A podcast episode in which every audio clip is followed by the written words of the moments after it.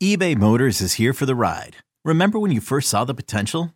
And then through some elbow grease, fresh installs, and a whole lot of love, you transformed 100,000 miles and a body full of rust into a drive that's all your own. Look to your left, look to your right. It's official. No one's got a ride like this. There's nothing else that sounds like, feels like, or looks like the set of wheels in your garage. With over 122 million parts, you can make sure your number one ride or die stays running smoothly. So there's no limit to how far you can take it. Brake kits, turbochargers, engines, exhaust kits, roof racks, LED headlights, bumpers, whatever your baby needs, eBay Motors has it. And with eBay Guaranteed Fit, it's guaranteed to fit your ride the first time, every time, or your money back. Plus, at these prices, well, you're burning rubber, not cash. Keep your ride or die alive at ebaymotors.com. Eligible items only. Exclusions apply. Robert Half research indicates 9 out of 10 hiring managers are having difficulty hiring. If you have open roles, chances are you're feeling this too. That's why you need Robert Half. Our specialized recruiting professionals engage with our proprietary AI to connect businesses of all sizes with highly skilled talent in finance and accounting, technology, marketing and creative, legal, and administrative and customer support. At Robert Half, we know talent. Visit RobertHalf.com today.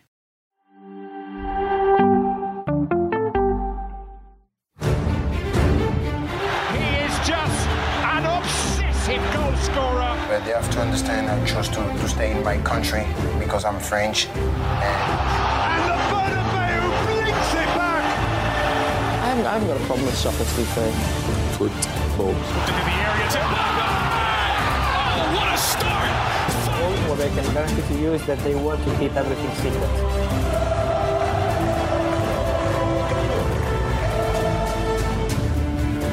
Welcome, everybody. Great show on tap for you today. I've got James Benge, Michael Hood, and Nigel Reo-Coker with us. Hi, guys. Golf clap for all of you for joining us in House of Champions Power Rankings today. Thank you very much. Yeah, buddy. We're looking forward to the World Cup. It's right there. I mean, it's almost in touch and distance. Some of the stories coming out of Qatar, by the way, James Benge, have been unbelievable. The Fyre Festival Hotel accommodation. Talk to me, James Benge. Talk That's- to me before we get to the Power Rankings. That is 180 pounds of, or I don't know how many dollars it is. I don't know, probably 180. It's now. the same. It's the same. Yeah, mate. yeah, yeah. That's quite wonderful. Uh, for $180, you can sleep in what is somewhere between one of those tents you might all remember from Fyre Festival, which are the sort you get Oh. in a, um, which is the sort you get kind of if you're evacuated from a from a civil war. Uh, somewhere between that and a um, storage container, a shipping container. Um, I mean, people questioned whether uh, Qatar would be able to host a World Cup, but between this and uh, it being impossible to record on the streets without some um, busybody stealing your camera, it, it seems like it's been a really glowing success for our uh, our host. So congratulations! And uh, what could, the only thing that it. can make this worse Mike- is if they lose every group game, which they're probably going to do. Michael, I- Michael, I've just got got to get into it. You know, the Danish uh, TV reporter right there, Yeah. flashing the camera, getting up to it. What was your thoughts when you saw the golf cart coming around with Uh, the aggressive, put the camera down? Oh, I, well, I was I was laughing hysterically because if you slow the camera down, if you slow the footage down, you can see one of the security guards giving a little wave as if he were saying "Hi, mom," "Hi, dad" before he goes in to smash the camera. This is just the cartoonish display that this World Cup has already begun to be, and, and I think the football will take care of itself. But this is just a calamity to begin with. Nigel, how you doing, buddy? This seems to be a bit of a mess before we even kick the ball, mate. That's what I was about to say, mate. This World Cup's going to a great start before we've even started the tournament itself. So uh, long may the decision makers at FIFA live because this has just been an absolute embarrassment so far. Well, we haven't kicked the ball yet, but let's get into it. There's the England No, let's right not there. do this. Let's not do this. I want to know what James thinks because for me, I said it. How much were these guys paid? Because they didn't even sing the song correctly. They didn't even know the words. Just coming home, it is. It just seems so manipulated and so fake, and it's just not all They meant Qatar, though. They meant it's coming home to Qatar. Yeah, exactly. I, I, I read somewhere, I think it was um, Sam Wallace in the Telegraph did speak to some of these people, and they were, I mean, you know, they would anyway they would anyway sort of say, look, well, no, we're not fake fans, we're real fans. And obviously, you know, a lot of these come from places like Mm. Sri Lanka, like India, where um, their teams aren't at the World Cup, so you may as well pick someone to support. But yeah, I think that I think the strange thing, and you see this in like the adverts as well around the Qatar World Cup, it all feels so such a contrived attempt at authenticity Yeah. Mm. you know, like I think to an extent, maybe the way that Qatar should have done this World Cup is to acknowledge the the inauthenticity, the bizarreness of it, to heighten the luxury, to turn it into a, you know, the Dubai of World Cups, a bit of a billionaire's playground. But it hasn't. It's tried to kind of pretend that there's this strange world where, um, you know, all these indentured workers have uh, suddenly caught World Cup fever. Um, the best thing they might have caught over the last 12 years. Um, but they're all carried away on this tidal wave of emotion uh, and want to be. I don't know. I, I would imagine if I'd been involved in the the building of this tournament, I'd be quite desperate to be as far away from it as possible. Well, listen, it hasn't got underway yet. The tournament hasn't kicked a ball just yet. So we can't necessarily um, put our heads down Mm. on the World Cup yet, even though Nigel probably is uh, quite frustrated with those English fans uh, singing. Coming home. Listen, Ian, you know me. I'm Ah. a big fan of authenticity and just being genuine. Let Yeah, the being game real. grow as how we've all watched football. F- football wasn't as Yeah. popular Mm. as it's really become nowadays from when we started watching. There was a lot that had to change. We talk about the, the, the hooligan days and it still goes on, but it's changed and developed. Like just let it be authentic, but it just looks so just so inauthentic and just fake. And it's just annoying. Well, let's hope it improves. Uh, shout out to Ivan, who's already in the chat right now. Oh my God, three more days. You're absolutely pumped. So are we for the first kick. Uh, let's turn into a positive right now because there is a, a competition of soccer ball taking place. Yes, that is right. Uh, the World Cup is about to begin. World Cup Qatar 2022. We're going to go through our power rankings. Feel free to jump in the conversation with us as we go through our power rankings. Now, um, obviously, and, and James, I'm sure you will disagree with me, but the the favorites at the bookies right now is Brazil. So let's get deep into Brazil. They're in Group G. Opponents are Serbia, Switzerland, and Cameroon. As you can see, the odds plus 400. I think they're dropping closer to plus 350 now, which Ooh. means a lot of money's going on Brazil to be the favorite in the competition. Let's begin with them, James, because I know you don't have uh, Brazil to win the competition. But I do. Far. You do have I do have them to win the competition. Okay, I thought you had Argentina. Apologies. I, I well, I've had to do this thing like three or four separate times because our editors love it.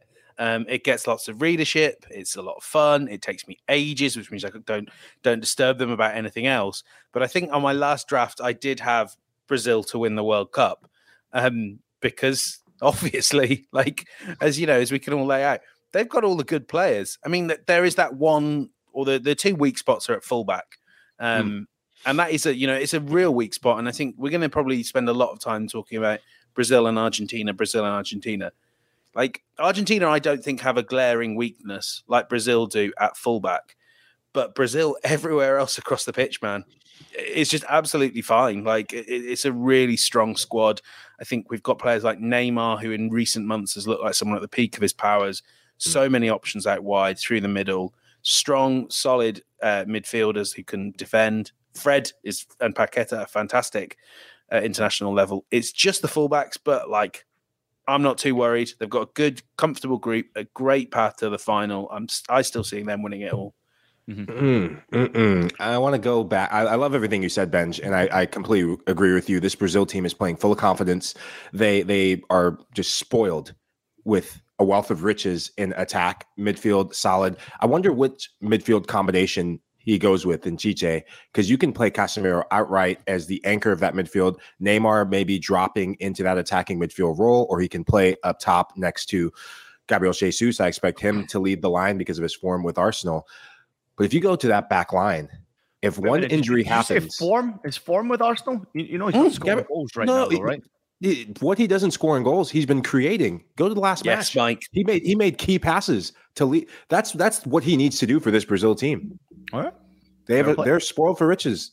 You need to be the guy to give Neymar the ball, to give Vinicius Junior the ball. I think Gabriel Jesus fits in well with this team. Mike, do you not need to be scoring goals in this Brazil team to stay in the team, though? If you're Well, playing as look- number nine striker, I go back. To, I go back to 2014. They didn't have an outright barn burner and world beater at striker, and and I think it was a Fred up top. And it seemed to to work well. And uh, that last game against Germany did not go well at all. But before that, they were functioning well. It was their midfielders and wide players that were getting you the goals. I think you'll see more of that in this World Cup. But if you go to that back line, the key player and injuries will be a crisis for them because they've gone so light. Danilo playing well for Juventus in recent weeks, but he's been playing as a third center back in a back three. He'll have to play outside back, and speed is not his best friend. Dani Alves as well, being called up from the abyss. Surprise call up for him. Dani Alves, a very attack minded outside back. Alex Sandro, he's not in the best of form. Yes, he's been playing as higher up in the back three or three uh, back, back five for Juventus, but you're you're counting on players who are not really good 1v1 defenders to defend one 1v1 in this four man back line. do you say Dani Alves isn't a good defender 1v1? He's 39 years old.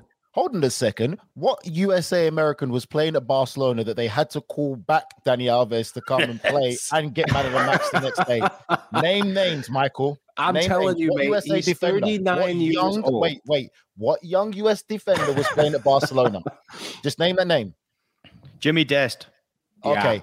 And who did they call at 39 years old to come back and play at Barcelona? Well, Poli- questionable politics, playing. mate. He's not playing every Politics, game, mate. though. He's not Politics. playing every and, game, though. and he got Nigel. man of the match. This- James, am I lying? Sorry, James, am I lying? I, I, I think they'd have been better off bringing back Ju- Junior Belletti or uh, what's you know someone from the nineties than they were playing Serginho Ah, here we go. You let's keep I'm let's keep it on this. Let's keep it on Brazil. My put US. It's already started. Hey, you I'm turned telling, let me just tell you something. Hold on, hold on. Let me just tell you something. All right, this kicked off when Nigel recognized that the USA were in the top of the charts. Yes. producer Des, can you put that right? Yes, thank you. This all kicked off when USA was notified. By the way, Nigel, that's not the top 10 in that graphic. That's top 14 in the graphic. That's why the USA. Why are they still in the top 14? Because we're the USA, man. 10,000. USA. Get out of here. We're the Anyway, USA. Let me, yeah, go, go put a bet on it if you want to lose money. Anyway, listen, I just, I just, I just might. I'm not going to elaborate too much because uh. James and Michael have done a fantastic job. I'm just going to stick to what I've always said before already. This Brazil team has come for all out attack. They're going to score more goals than you. There isn't really a heavy, heavy reliant on a typical number nine striker that's going to get all their goals. No, you're talking about Vinicius Junior, Neymar, Raphinha, Gabriel Jesus. They're going to get goals from everywhere. And I don't think defensively they're as bad as James and Michael might think. That's just my personal belief. I think they've got great experience, and that experience is going to carry them a long way. They're also the Brazilians. They do know how to play the dark arts and the dirty arts of the game of football. They know how to slow the game down. All that experience that they've got is priceless because they're playing at some of the top clubs in the world and they're also playing Champions League football. They've got so much experience that you can defend being old without having to run around, as we would say, like a headless chicken. But I think they're going for all out attack. And I don't think they're as bad defensively as you Yeah. guys think. Yeah, well, it's not just necessarily the guys think. That's what the talk of the town is right now. Is that people are trying to find a weakness in Brazil Yeah. because if you look at what they have offensively, it's phenomenal, and defensively, you're right, Nigel, it's phenomenal. But also, by the way, they have options. They they could put Yeah. two starting 11s and compete Mm. to potentially win a World Cup. That's how good they are. That's how deep they are. Obviously, some players who have been missing out on this squad, um, desperately disappointing. Um, but of course, this is uh, probably the most stacked Brazil squad roster that I've ever seen for a Brazil team. And, and uh, of course, we've seen phenomenal squads in the past that have won the World Cup. But this one, this group, in my personal opinion, should win the World Cup. If they don't win the World Cup, something's wrong. And I'm just going to throw it out there. I know I've mentioned it before, James Benge. I know I've mentioned it before. Not many parties going on in Qatar. Not much alcohol to be drunk. Not many girls. I think they need for this that. Brazil team. No, They but not need for this. that. No, they don't. James. No, they don't. Can you, can you It's please part of the. Samba Let- let- let experience. James just say it. They're going to because I've F it said up if before. that, that's all. Oh, Ian. Oh, Nigel. Culture plays a big part. You'll look, we all marveled at Ronaldo, Ronaldinho, and all that, right? If Ronaldinho, Ronaldo were as professional as this Ronaldo now, we would have never got to see the best of them of how they were. Mm. That is it. You need that balance. I'm telling you, at times as a player, you have to do what works for you. What being super professional doesn't work for everyone. Everyone's Right. different. This is just like a, a rough graphic of what the riches that Brazil has in every position. They could fill And three World Cup teams. Yeah, but look at that outside back though. That Oh mm, that's going to cost them. I think that that's going to cost them. I, I agree with everything you're saying. If you look at the graphic, but if you look at outside back, Alex Michael, Telles, you know, you Alex know how Telles, experienced man, could be. Alex Mi- Telles. Michael, when you're saying outside back, you mean on the bench? What do you mean? I'm, I'm All right, we got to move on from Brazil. We could spend the whole show talking about Brazil. Let's move on to Argentina. Uh, Nigel, obviously, uh, you're very familiar with the coach at Argentina there in Group C with Saudi Arabia, Mexico, and Poland. Um, again, I go back to it. very similar to Brazil in many ways. Very difficult to find a weakness in this Argentina squad, the squad of players that have been selected for the World Cup, and um, it's great to see more numbers being selected, as far as I'm concerned, because they're they're so deep, they're so talented. Um, they're in an easier group, in my opinion. Argentina have a very easy, much easier path to the semi-final and the final than most other nations. So they've got to win their group, I believe. James is shaking his head. and get to you in a minute, but Nigel, Uh, go ahead.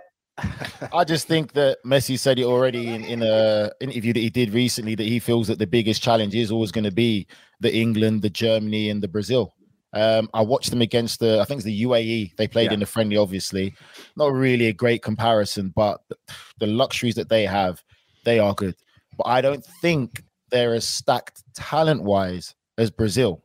And hmm. again, I don't think they're as much as a big threat attacking-wise as what Brazil have because a lot of it is is a lot of heavy reliance is on Lionel Messi. Still, he creates a lot. You take Messi out of that Argentina side, or Messi gets injured. I'm not saying they're still not a good side. They're a good side, but I don't think they will create as much and score as many goals compared to Brazil when you have that Brazil selection that they have and how they Fair can comment. chop and change people.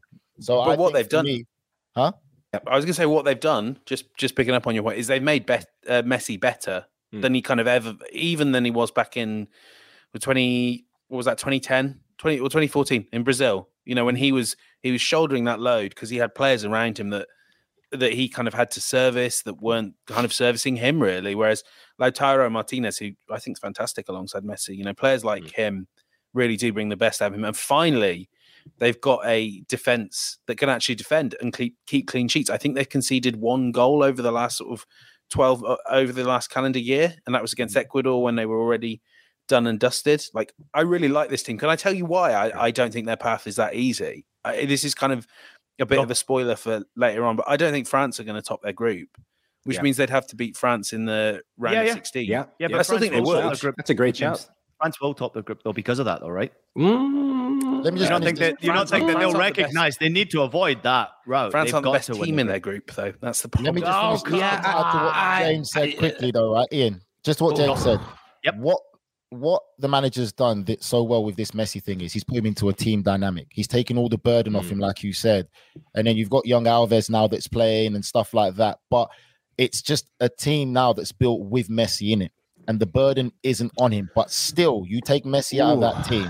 They don't have another Messi type player to fill in that big void he leaves. He's become a lot more of a I- I'm facilitator. gonna- Pardon? I'm gonna I'm gonna disagree. I'm gonna disagree with that. Go ahead, Mike. So when you go to the Copa America triumph, Mac Allister. in the latter stages, well, we're going to go back to that because it's a relevant point to the Brazil comments you made that no, like Brazil, it's their World Cup to win or lose. Disagree with that. The last big game Brazil lost, Argentina in the mm-hmm. Copa America finals. Man of the mm-hmm. match performance, Rodrigo de Paul. Last time I checked, that doesn't translate to Lionel Messi. Angel Di Maria scored the winning goal. Class finish. The UAE game, yes, it's UAE. It's not one of the top 10 teams in the world. Angel Di Maria, star of the game. You're mm-hmm. seeing an Argentina team. What makes this Argentina team different than previous teams with Messi in it? Yeah, but Mike is not on Me- Messi levels though. There's no, way I'm, I'm not. I'm not. I'm not Messi saying, but. I'm, I'm challenging that point. If if you take Messi out of this team, then they're They'll be okay. They're doom and gloom. They will be okay. I said that. you said that this is a team that that without Messi aren't like they're not the same. When they're playing Yes, top Me- level Messi is a- you take Messi Messi, out a of that difference team. Like. James said, Messi if is a they play difference France maker. without Messi, One Yeah, at a time. Messi is a difference maker. I do agree. No one in the world will ever disagree with that. But what Scaloni has done, what Scaloni has done is that different characters are taking more responsibility over this team. You look at the three man midfield, and I say three because you can plug any three of them in. Rodrigo De Paul is becoming a more vocal leader. Paredes is becoming more vocal leader. Otamendi, vocal leader. Guys like Papu Gomez, they're allowing their characters to shine. Messi's an introvert.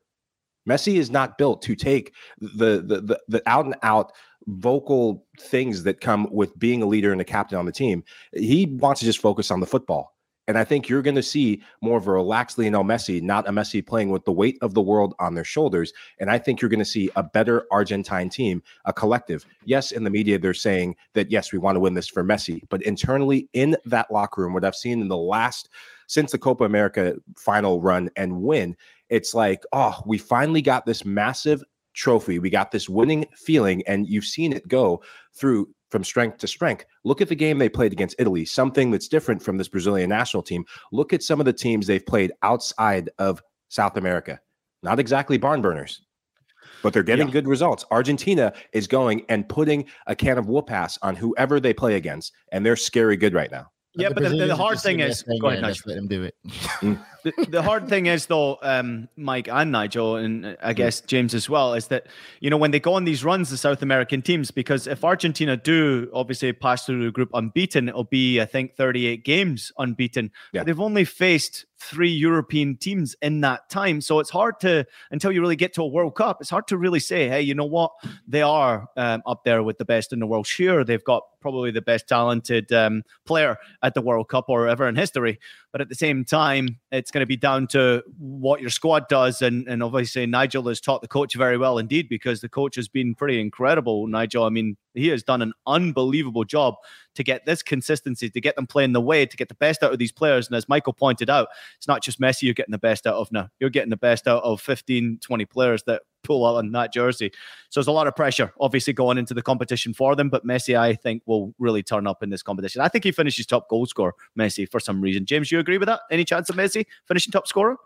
Uh, I mean, he's certainly like, yeah, he's definitely in the mix on that. But I, I had Martinez actually. Ooh. Yeah, I like that shout too. I like yeah. that shout as well. All right, let's move on. Uh, we got number three in our graphic, uh, plus 650. It is in the uh, betting odds. Um, obviously, they're in Group D with Australia, Denmark, and Tunisia. And this is where we're going to probably have to disagree because, um, James, you had pointed out that they might not finish uh, top of their group because you don't think they're the best team in their group.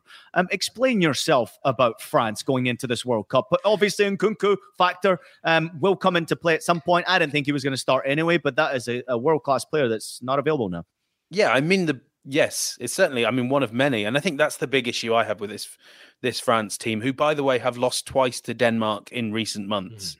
But I'm looking at their midfield now. They have one player in the the midfield in the squad with over 15 caps. Uh, I've picked 15 because Tchouameni has has 14 and is fantastic, but maybe won't be ready for the World Cup. Mm-hmm. Yeah, and that's Adrien Rabiot. Um, they won the World Cup, to my mind, because they had Kylian Mbappe at one end, and then they had two of the best midfielders in the tournament, the best midfielder in the world at the time, N'Golo Kanté, um, and Paul Pogba at his at the peak of his powers. They've lost all that, um, and I think kind of at the time in 2018, we thought France were going to a great, you know, great team that could repeat, could be a dominant power. They still might be because they've got great forwards, but how many of their players have gone off the ball, haven't quite kicked on? You know, Varane is not the player he was four years ago. We're not going to see Kimpembe the fullback options still look weak aside from Theo Hernandez. The midfield's not there.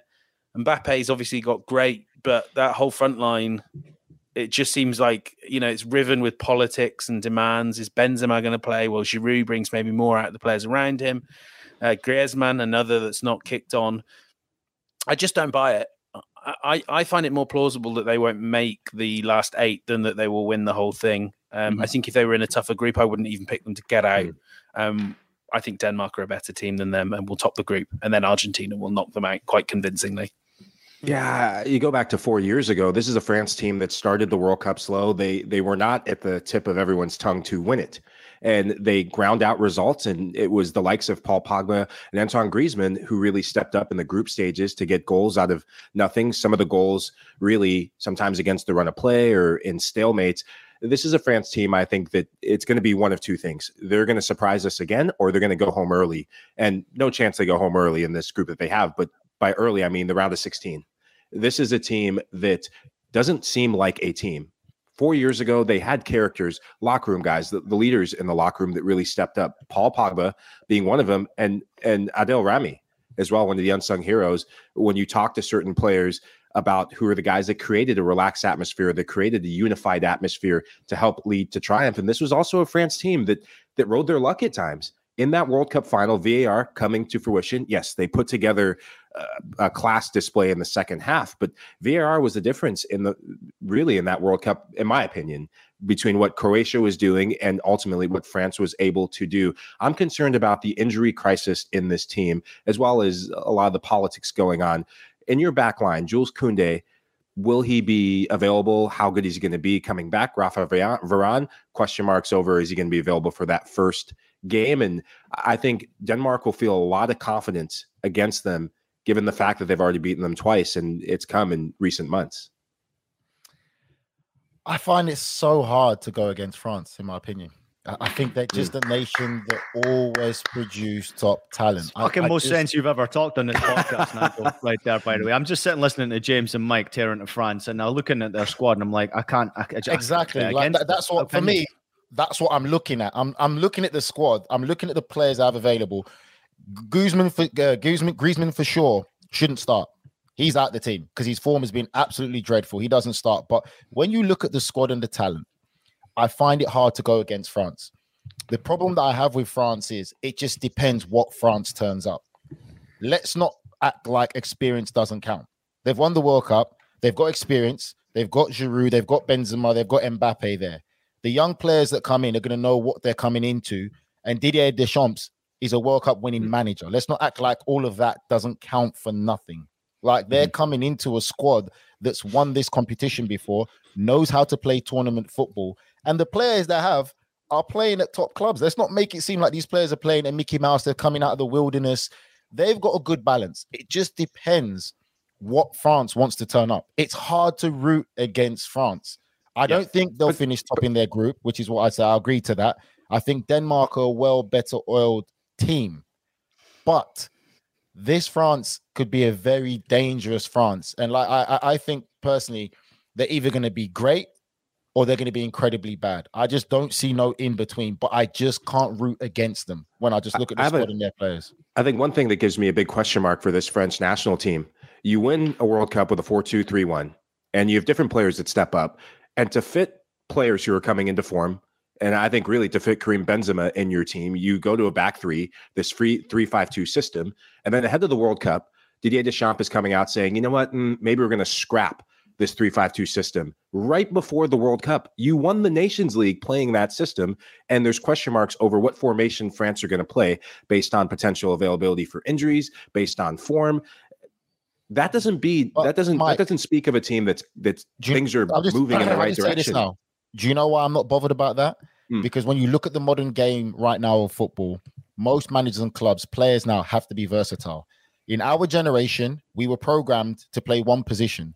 These young players coming through now, they are coached and trained to be able to play multiple positions. So the modern game now, you have to be versatile in formation changes, whether it's first 15, 20 minutes, that's just the modern game. So that doesn't scare me when you have that amount of talent that players there.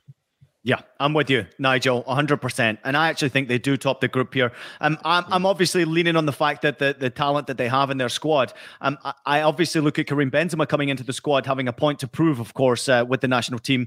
Um, of, they, they will score goals. I mean, it's just impossible to think that France won't score goals.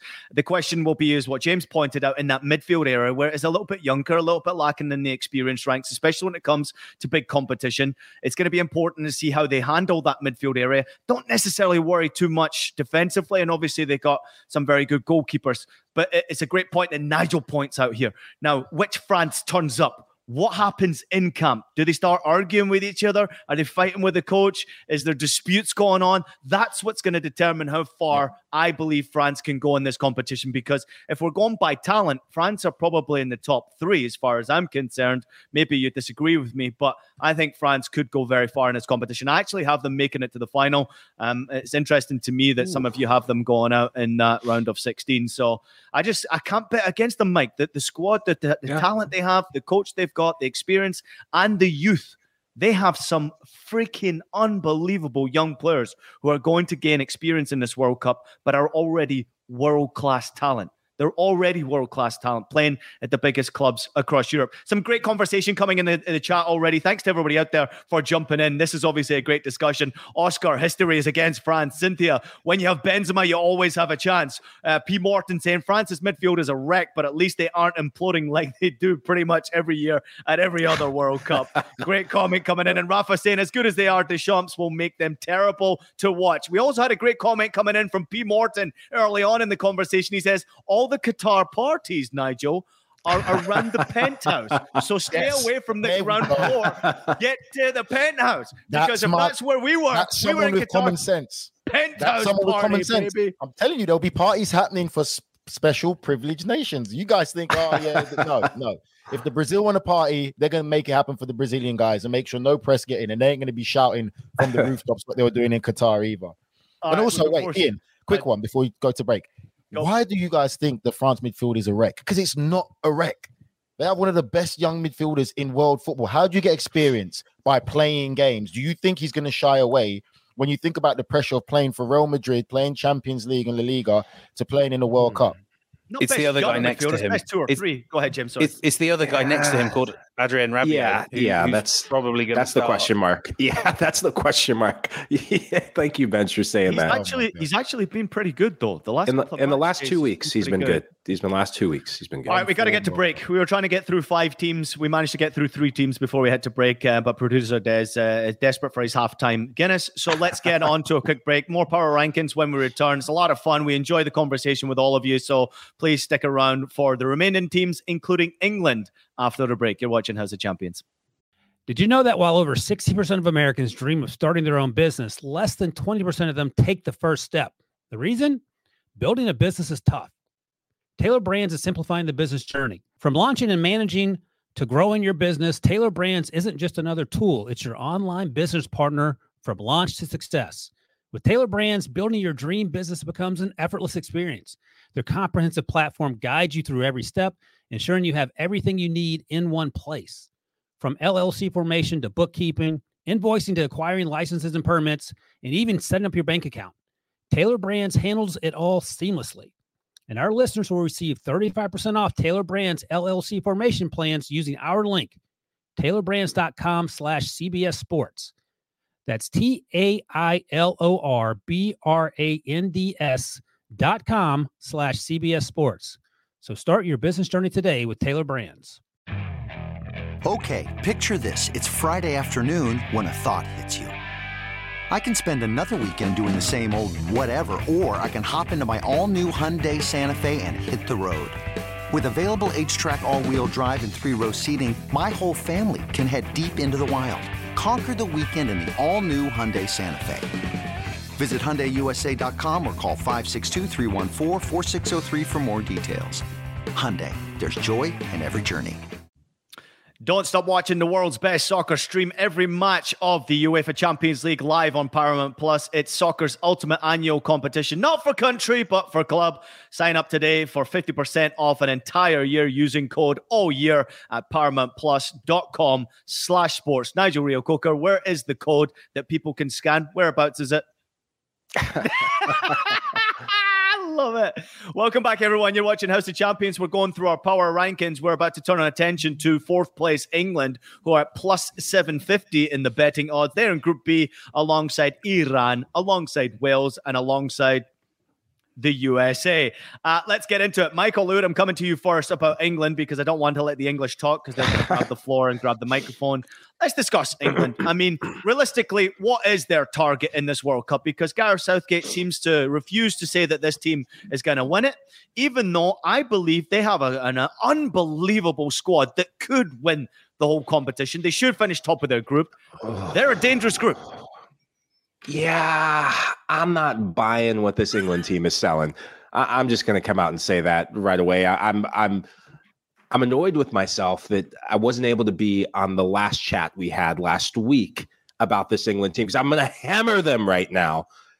Harry Kane exhausted going in this tournament. He is your talisman. He is your goal scoring point of reference. The big question with Gareth Southgate is is he going to have the mettle to take out some of his darlings in the team, Mason Mount, Raheem Sterling, in particular, two players who have not been in great form for Chelsea this season, and and two players who he typically goes to to start in big matches. And the World Cup, there's big matches in this group. At the back line, though, I think that's where the biggest weakness is. But before I get to the weakness, I want to go to a strength. A player who I think this could be a breakout tournament for, Jude Bellingham. Who Southgate decides to play next to him? That's a big. That's another question mark. Is it Jordan Henderson? Is it what Declan Rice? It's Declan Rice. It's going to be has to be Rice. then. Okay, that's a big. That that that's another big call. What Jordan Henderson? What's he going to do? Is he? Eh, how is he going to react to something like that? Because Henderson's been a big part of your last two tournament runs. Nige, I see Henderson your will eyebrow furrowed. You know, let me, the- let me get to let me fine. get to the last part first. Let me get to the last part first before I give the floor to my brethren from across the Atlantic. The back line is woeful. It's woeful. It's woeful. It's woeful. The kids from the USMNT are going to run circles around Harry Maguire. I can't wait for that Black Friday match. I have big question marks around this England team in terms of realistic expectations. Two more seconds till the floor is yours. Quarterfinals is as good as it gets for this England team. I'm not buying what they're selling. Just just want to check if we're we're still talking about the same team that reached the World Cup semi-finals four years ago and the European Championships l- literally last summer. We talking about that one? Oh, the, the De- same with players, the same Rice at the players, the same players who were in form. Harry Maguire, the same Harry Maguire is, is, He wasn't is in that form. tournament, right? He wasn't in He- form. He wasn't the in same, form. the same players who were in form He wasn't for that tournament. But that's but that's the point is that this is a that he he, he wasn't in form then because he was Hmm. playing in a back four. But put him on the left side of a back three, he's fine. I mean, I I'm not excited about what Harry Maguire could do in an England shirt, but I think there's this sort of curious idea that because um, Clown Car FC Manchester United can't get the best out of Harry Maguire, that in some way an England environment that he clearly relishes, um, that that they they can't either. Like he's he's always a better player in an England shirt. Was better for England than he was for Leicester. Um, you kind of, I, I think there are justifiable question marks over this this team, and and I would say I'm probably not as as confident as uh, as England were last summer. Um, I'm infinitely more confident as an Englishman than than I was before the 2018 World Cup. But you run down that potential starting eleven; it's got very few mistakes in it. Garrett, people seem to have confused the kind of the fact that England aren't that fun to watch with the fact that England aren't good at football and good at tournaments. Like it, Gareth Southgate mitigates risks at the cost of you know he has uh, of not unleashing his talent. We've seen games by the way where he's tried that and done what everyone wants and played a 4-3-3 with Mount and Foden or whoever as as free eights and it looks awful. It doesn't work well because it's this is international football. Sometimes the best thing you can do is keep it tight at the back and trust your world class striker Harry Kane and your world class front line to win the to win the battle, to win the the tight battle. It it works. Like they have a system that works. They have high quality players. They're going to miss Reece James a lot. Really miss Reece James. But I think if you've got Alexander Arnold and Trippier as your options there, you've got Ben White as well filling in while Carl Walker's out injured. Well, You're Carl's supposed to fine. be starting. Great squad. If I think England's going to be absolutely fine. Like they could, Come on, they Nigel. could win it. They I'm probably not going won't. to jump on it too much. I'm not going to indulge in in uh, Michael's absolute nonsense with the the USMNT players going to run rings like they, they could barely run rings around themselves. Anyway, like James said, I think it, it's a good squad. I'm only going to jump onto one little thing quickly. What James said for me is when Gareth Southgate lets these England players go out there and truly express themselves, lets the shackles off, England are dangerous. That's going to be for me whether they win this or not and how far they go.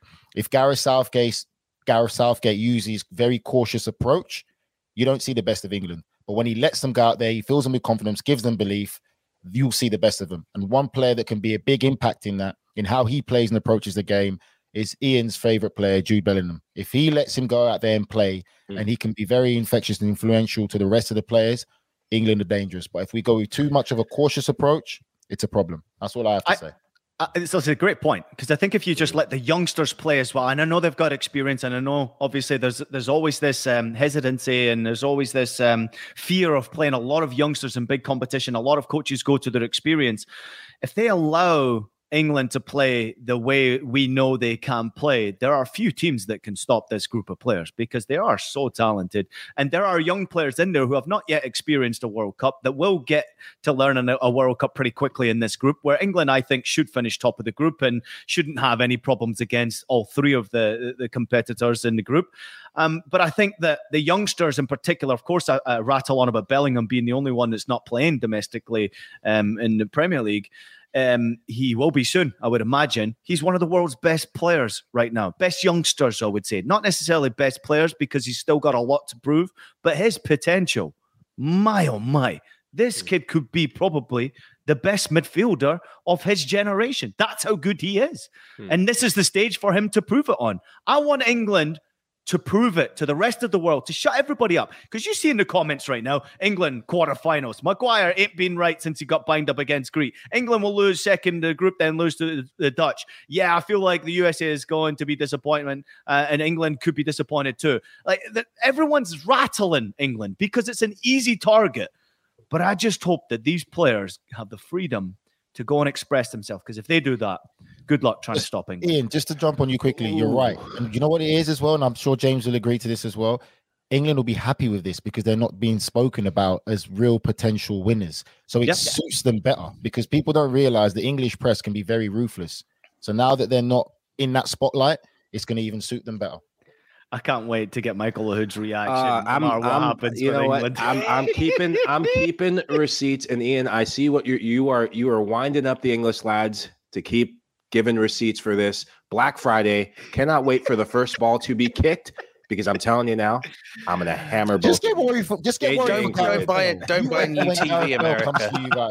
You let's, let's rattle, let's rattle through the, the rest of the, the teams that we have in the top 10. We'll begin with Spain. Quick comment from each of you about hmm. Spain plus 750 in Group E alongside Costa Rica, Germany, and Japan. We'll start with James Benge.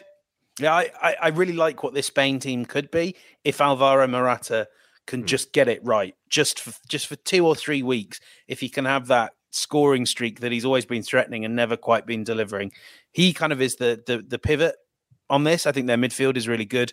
They're kind of masters of defensive possession, but um, you just feel like they might struggle to put the ball in the net consistently.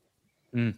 Yeah, I think they are the pass masters of Europe. I think they they lead Europe in the last year or so in terms of passes completed, passes made, but can they turn passes into goals? They don't create a lot of shots for as much possession they have in the final third, and that's a worrying sign. If you look at some of their potential attacking options, we talk about Alvaro Morata, Ferran Torres, a player who is dangerous, does 95% of the things well, but not many goals for Barcelona, and a player who hasn't been getting a lot of minutes for Bar starts, I should say, for Barcelona, given the options they have. And when you look at the other options and the final options, what Sarabia not playing for PSG much. Marco Asensio not really playing for Real Madrid much. Uh, just a lot of worries in that front line for Spain. Hmm. Yeah, that comment there is completely wrong because Germany are going to top the group. Anyway, for Spain, it's a bit of an experiment. Um, they're going with some youngsters. I think it's also to gain experience for the next tournament. Whether the manager will still be in charge for the next tournament is another question to ask. But I think that they'll play beautiful football, great football, but they like that bite and that edge. Just like Michael and James said, scoring goals, having a clinical striker is their biggest problem. But they'll play great football, get to the edge of the box. They lack that bite. Interesting comments from all of you about Spain. And I think it's very difficult for any of us to really commit to putting some money down on Spain going deep in this competition. But if you look at their squad, they still are a very talented group. And there are some youngsters in there who have really shone brightly, obviously domestically in, in Spain in particular, but also um, I like the mix that they've got, Spain. And I also would say this, similar to what you just mentioned about England, Nigel, not many people are talking about Spain right now. Can't hmm. imagine they're feeling too much pressure except from their home nation to go far in this competition. And not many people are expecting them to top their group because they're in with Germany and they also have Japan in their group as well, which you've got to be worried about hmm. taking points from one of the two. So Spain have got to be good. They've got to be good. And they may potentially take maximum points in the group because I am not all over Germany. Let's turn our attention to Germany because they're plus mm. 1,000 to win the World Cup. They, of course, are in uh, the same group as I just mentioned with uh, Spain, Japan, and Costa Rica. Um, everybody out there in the comments, let us know where you think Germany will go in this competition. Can they make it to the final? Yes or no? Let us know if they can beat Spain. Can they top their, their group against Spain? Um, Nigel, I'll start with you on Germany. Obviously, we talk about German football a lot because I played in Germany and we've got no other option but to listen to me talk about German football. this is a good group, but I'm not convinced yet that Germany can win it or even make it to the final. Well, you should start, Ian, because all I would say, I'll give you the floor. I'll give the floor to you because you've got more experience. I'll just say for me again, I look at Germany very similar to France. It's hard mm-hmm. to root against them. They've got good experience. They've got some youngsters coming in. What they're doing is bleeding a lot of these youngsters in for the next major tournament. They've always been good at that. And I think that that's why, again, it's always hard to root against them because the one thing I like about the German Germans is this: you want to play beautiful football and technical football, they can do that. You want to play the physical side of football, they can do that. Any type of football you want to play, the Germans can adapt to do it, and they always find a way. But what, what would you think, Ian? All right, I'll just give you hmm. my opinion, and I want to hear from the boys real quickly. Now, yeah. Germany, obviously, I think will will be dangerous. They they will score goals, they will create opportunities because they have pace in the wings and they have goal scorers up top there. Um, obviously, you you want to figure out where Thomas Muller is. They brought experience back into the squad. Obviously, I get that, um, but I worry massively and I mean massively about the defense. I understand that they've got players playing at Real Madrid, they've got players playing at Borussia Dortmund, and and obviously the biggest clubs in Europe, Leipzig. I get it, but at the same time. I am not convinced about this uh, centre back pairing. I'm not convinced about defensive uh, organization. I think that is their biggest weakness, Germany. I really do believe that. They will score goals. They should top their group. But defensively, I think a Spain can cause problems to this Germany team. And I would not be putting money on Germany beating Spain in this group stage. James, uh, James, am I far away from saying that that Germany do have weaknesses and it is that backline? Yeah, no, I completely agree. And I think one interesting subplot about Spain and Germany is the presence of a really good Japan team in their group. Mm. And uh, you know, I, I I mapped this out. I had Spain and Germany getting through, but both of them only on goal difference ahead of Japan. Um, Hmm. The one thing I'd say, I look at this team and I look at it like um, if we've all seen, I'm sure we've all seen Succession, or most of us have. I look at this Germany team like Kendall looks at uh, Logan Roy. He's just not a killer. They're just not killers. I don't. I, I, I, don't. Maybe it's all the you know the memories of that disappointing World Cup defense. They weren't great mm. at the Euros either. They're just not a team that's would I, I think will scare their opponents, which is very strange to say about Germany. But yeah, I'm not. I wouldn't be scared of them. I would respect them, but yeah, th- there's a little something missing that I can't put. Yeah, but the midfield, yeah, though, the midfield is is freaking is. stacked. Yeah, I, uh, Germany's. I don't think we're giving this German team enough credit. I agree with the, some of the concerns in the back line because they play a high line. Hansi Flick, we saw that at Bayern Munich. It's high risk, high reward with some of their movements, how they press. I mean, when they get in transition, what I love about this German team, and you see it at Bayern Munich, the Bayern influence, and I said it yesterday, Ian, there's mm-hmm. clearly mm-hmm. something not right at Bayern Munich this year. Clearly something not right with what they've done at the group stages, what they Dreadful. what they continue to do in the league. And I think we're going to be saying the same things now about this German team. There's clearly something not right about this German team. And I think we'll be reversing that potentially come World Cup time. I love the confidence with, with which this core is playing with. And Hansi Flick is good with young players. Getting the likes of Musiala in the mix, making him the out and out dictator of the attack, free flowing. This kid is playing with tons of confidence. Serge Gnabry getting goals. Leroy Sané, that Bayern core, Joshua Kimmich my big concern with them is because you play a, high line, because you don't have pace in the back, that connection between your two center backs, it's going to force Manuel Neuer to to be the best sweeper keeper he's ever been of his career. And that could cost you in the latter stages of the World Cup if he gets it wrong or a defender, there's not good communication. That's where I see breakdown possible for Germany. But oh man, you know, the striker position as well. Do you go with Kai Havertz? Do you go Thomas Muller, a position he hasn't played as much recently in his career. But I really like this German national team, and I think they could be a big threat in this competition. Nigel, I'm just going to say one name to you that I know you're a big fan of Youssoufa Moukoko, uh, mm. in the squad, by the way. Watch out for him on the big stage. This kid seems to love it. All right, let's turn our attention to the Netherlands real quickly. Uh, we got to be quicker because we're about to get out here. Um, they're in Group A with Senegal, Ecuador, and Qatar. They don't play on match day one. They play they play on match day one, but they play a day later after Qatar and Ecuador open the competition.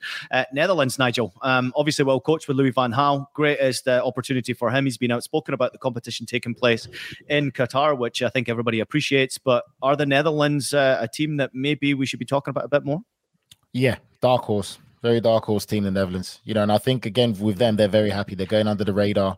top players playing all across Europe, playing for some of the biggest clubs in Europe. Good mix, some surprise picks and surprise players who didn't make it. But I think Van Gaal as a manager is a great manager and also a great human being. It's more than just being a manager. And I think that they're a real dark horse that people should really keep an eye on. One of my mm. few dark horses. Yeah, I, I agree with you, Nige. Beware of the back three. Last time we saw Netherlands show up to a World Cup with a back three, it yielded very high dividends in a World Cup. I think third place finish in Brazil. The concern for this Netherlands team is you have some key players, Memphis Depay, one of their leading goal scorers, I think leading goal scorer in the World Cup qualifying campaign, not getting minutes for Barcelona. What he has missed for Barca, he has made up big time with this Netherlands national team. Denzel Dumfries as well, a player to watch in the World Cup. Mm-hmm. Yeah, Cody back, Cody Gakpo as well. I think there's Mm. a player that could really take the, the tournament by storm. They've got good players everywhere. Maybe not the sort of superstar talent of past Dutch teams, other than Van Dijk, but you know, not going to be many players that have a shocker.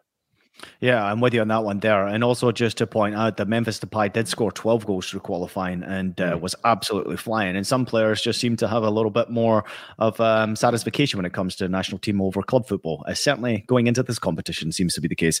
All right, let's move on to Portugal plus 1400 uh, in Group H alongside Ghana, Uruguay, and South Korea. Probably one of the most difficult groups you could possibly put into.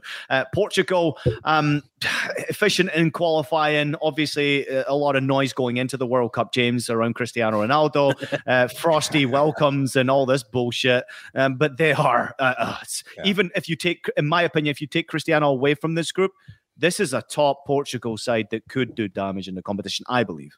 And it might not be the worst thing to take Cristiano Ronaldo away from this group. I, I mean, it possibly let, let I mean, certainly Bruno Fernandes plays a lot better without him, and a lot of your Mm. other players do as well. I think the absence of Diogo Jota, though, is, it, it's going to really hurt them because he was a player who could and relished playing alongside Ronaldo. That, like, that for me is a big challenge. The talent's all there. They're kind of quite similar to England in that they don't look to exploit it. They look to keep games tight and trust their forward line to win it. I could see anything happening with this team, um, all the way from going to the final uh, to maybe not even getting out of the group, but um, never knowingly not dramatic. Yeah, for me, you take Ronaldo out. Yeah, I think all this swan song of Ronaldo and records and World Cup and all that is what they're thinking of. Take him out of this group. Let the next generation come in. Rafael Leao could be the star of this team. Like uh, James said, uh, Fernandes plays way better without Ronaldo. Then there could be t- trouble. But if you play him, he hasn't played at Man United. He's not fit. He's not ready to go into a World Cup, and it's just going to be a big mess. Interesting. Great comment coming in from Jimmy Survivor. He says Uruguay winner of that group for me, and certainly that Mhm. is the competition. I agree there. to that. Mm-hmm. All right. Of course. Michael, who do we uh, touch on? Belgium here, plus 1600 to win the competition in Group F. Very difficult group alongside Canada, Morocco, and Croatia. Um, I mean, listen, it's still Belgium. They still have Kevin De Bruyne. They Yeah. have uh, obviously Lukaku. We don't know where his fitness levels is. They have a great goalkeeper in Courtois. They have talent. They have a group. They have a very, very good coaching staff. But are they good? They're going to score goals. Uh, they've shown that in their last couple Nations League games, and it's all been through the play of KDB. Big question marks. Romelu Lukaku, his health, and I think Lukaku, given that his priority has been on the World Cup, I think probably he's been more conservative in getting back on the field for Inter Milan. But which Lukaku are we going to see? The one from 2018 or the one that we saw last season for Chelsea? He looked like he started the season revived going to Inter. Big question mark there. And Eden Hazard, captain of the national team. I think the armband should go to Kevin De Bruyne because he's the real talisman. But Eden Hazard hasn't played much at all for Real Madrid. Injury crisis for him. If they can get anything out of him, By the way, yeah, uh, by the way, Mike, he just apologized for not playing for Real Madrid. I hope you saw that. Yeah, He- I did, said I sorry, did. sorry for yeah, that. that that's the hey. Hopefully, you won't be saying that to the Belgian fans at the final whistle of their matches at the World Cup. What I love about this Belgian team, though, the youngsters coming through. You have Trossard from Brighton. Do you give him more of a prominent role? Should Eden Hazard not be able to kick on like they expect him to? I would put him in the team. I would give him a run if Hazard isn't good to go after the first game. Yeah, I'm just deeply underwhelmed by this this Belgium team. I think De Bruyne is the only one, and, and Courtois, that we're not talking about from the golden generation as being post prime. Um, one of my many hot takes for this World Cup is that they don't get out of the group. Uh, I, I don't think they're all that special anymore. We'll see though. I mean, maybe they relish the dark horse tag a bit more, but I don't think they're getting out of the group. It is a tough I just Morocco are really good. Ian. Yep. all the conversations we've had about oh their backline, their backline. No, this is the one team that the backline definitely isn't good enough. So we said about oh there's Yeah. no there's set no. Belgium's backline is absolutely awful and not good enough. They haven't developed enough good enough Awful. players. It's a Ouch. fact. Awful. We'll see. That's what I have to say on them. England. James, you pointed out along. you pointed out that awful. Morocco are good, and obviously we know Croatia are good, but also let's not underestimate Canada. Yeah, Um, I'm yeah, excited to see baby, them through something. CONCACAF. Best team in CONCACAF, as far as I'm concerned, through qualifying. Mm-hmm. They were fantastic to watch, and they have some players. My oh my! Uh, James, on Denmark, real quickly before we get out of here, plus three thousand to win the whole thing. Uh, you're pretty high on them in the group stage. They're with Tunisia, France, and Australia in Group D. Um, Humans put together a very good squad and got them playing incredibly well. They're dangerous. They're fun, and obviously they welcome back Eriksen after that emotional time after having cardiac arrest on the field. This is going to be a big competition for them. They are not going into Qatar quietly. They are going in to share their opinion, share their voice. Obviously, um, want to demonstrate as well with their jerseys and training jerseys, and and I love to see that from players and and federations in particular. Um, but down to the football, uh, good side that you are uh, rating pretty highly here. great side, really great side. Because when you start going through the boxes that you need to tick for World Cup success, and this goes back to what Nigel said, great defense, a defense that's played a lot together, and you know is more than the sum of its parts. World Cup, especially in the knockout rounds, you need set piece experts. They have the best set piece taker, or one of the best set piece takers in world football, uh, in uh, in in Christian Eriksen. Uh, there's just talent right across this side. A lot more i think than maybe people appreciate. I mean go and look at that that front line as well. It's not it's not star names but you know there is an awful lot of talent. We saw um what was the guy's name it, honestly his name's just blanked on me from uh, from the euros who really shone out but you know i mean skov olsen is in great form as well jesper jesper lindstrom as you can Yeah, attest from good- the bundesliga That's a good shout. Ian. like him.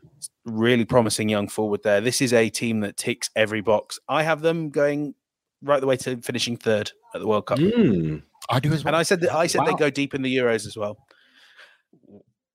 Mike, comment quickly, please. Yeah, I, I, I thank you. I feel like I've sucked up so much air today with some of my uh, antics, especially still peeved at the England shouts. But I'll put that aside for this Danish team. I, I'm Oh, yeah, glad you're saying that. USA. USA didn't even make the chat. Let's finish up. That's for the next show. For this Danish team, I, I love that we've seen a progression from them starting was the, the World Cup, and then you go to the Euros semis, and now you see the audacity being able to beat France twice, and then going to Croatia and losing a close game. But you're getting uh, just it's a unified team, and I I think the Euro campaign, you're seeing a lot of your key players playing at some of the the top leagues in the world, playing at some massive clubs. And Nige, you mentioned goalkeeper in Schmeichel not having the best of times at Nice, but when he puts on the Denmark shirt, he becomes a different player. I think this is a team that's ready to make some noise. And the fact that they play a team that they've already gotten good results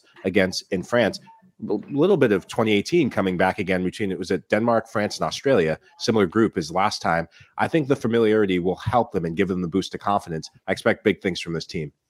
What a great conversation today, guys. We managed to make it through all the way to 10. We spent pretty much most of the time on the top on. three in England. Go ahead, Nigel. Before you end it in, sorry. Listen, I just want people to remember I said this, right? There's a team we haven't discussed, we didn't get to because Mike likes to talk about USA and talk nonsense. Uruguay. Ladies and gentlemen, remember Nigel said it first. Keep an eye on Uruguay as the biggest extreme dark horse. Just remember I said it first there. Go Ian.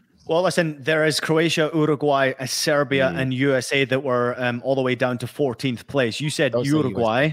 Um, I will say my dark horse is Serbia, and um, Good shout. there's a few reasons for that. And I see the chat has been very active right now. James is shaking his head, um, but the, the conversation in the chat has been absolutely brilliant today. Thanks to everybody for jumping in the conversation. And there's a little bit of debate going on in the chat, guys. We're we're having our chat here, but there's debate going on in the chat right now as we speak about What's Argentina, debate? about What's the, what's the most about important question before we get out? Come on, quickly. What's the what's the biggest question you've seen, Ian, before we There get was- out? There was three different um no senegal is uh, african champions here what we got here hold on let me get into it Mm. they were discussing about serbia if serbia were going to make it out of the group stage uh, many people were saying serbia were going to uh, be the the dark horse which i believe as well and that Don't has you- been don't shut you down think- quickly Don't you think Serbia are a bit like Turkey were at Euro 2020, where everyone No. everyone was No. convinced they were the dark horse? Listen, The reason I I would said it. say that Go on. One, Go they're on, playing Brazil first, which is Mhm. going to be a real momentum killer for them.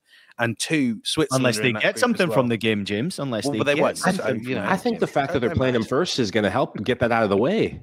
No, It puts more focus on the next players, two games. Not a team. That's what you got to say with Serbia. Amazing. and players. Switzerland No, the I disagree with that. I disagree with that. No, you're- you're around. I think- underestimating I think great team that have good players playing well at the Uruguay. right time. You Uruguay. Uruguay, I agree with the Uruguay, but this Serbia team, they're unified in ways they haven't been before.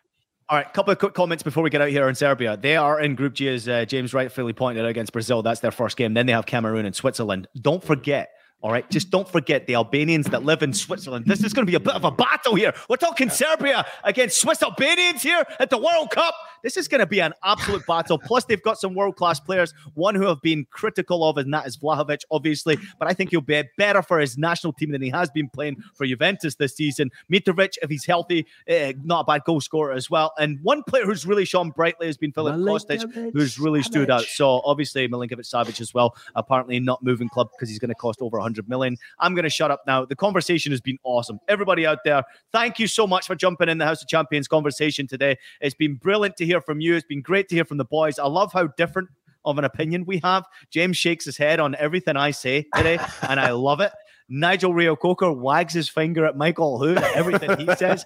And Michael disagrees with everyone out there. And I hope the conversation never ever ends because this is going to be one unbelievable World Cup, something we have never seen before. And be careful where you put your money on this competition, on every game, on every group winner, on whoever you think is going to win, because this is a competition like no other we have ever seen before. So, Ladies last comment from Nigel before we get out.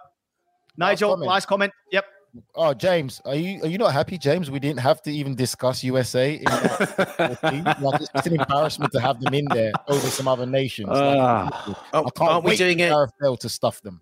Aren't we doing a special Minnows episode with them? Oh, Qatar? man. Oh, Gareth man. Just gonna take absolutely stuff them. He's ready to go. He's rinsed. to America, I get, I get LA, rinsed in the group chat. fit, I get rinsed on the, first sh- on game, the gonna pod. Stuff the USA. Topic of conversation is uh, nations to struggle. That will be the mm. one right there. Thanks everybody out there for listening to House of Champions. Please take a minute to leave us a rating and a review on your favorite podcast platform. We're available on Apple Podcasts, Spotify, Stitcher, and anywhere else you listen to your podcast. Also available as videos. So subscribe to us on YouTube. Everybody out there who's been in the chat, absolutely fantastic. Thanks to everybody. Thanks to James Benge. Enjoy your day. Enjoy your weekend. The World Cup's about to be here. Nigel Reo-Coker pointing to the QR code if you want um, 50% off your Paramount Plus subscription. And there's the salute from Michael Lahoud towards the US national team who is just gearing up for that first kick.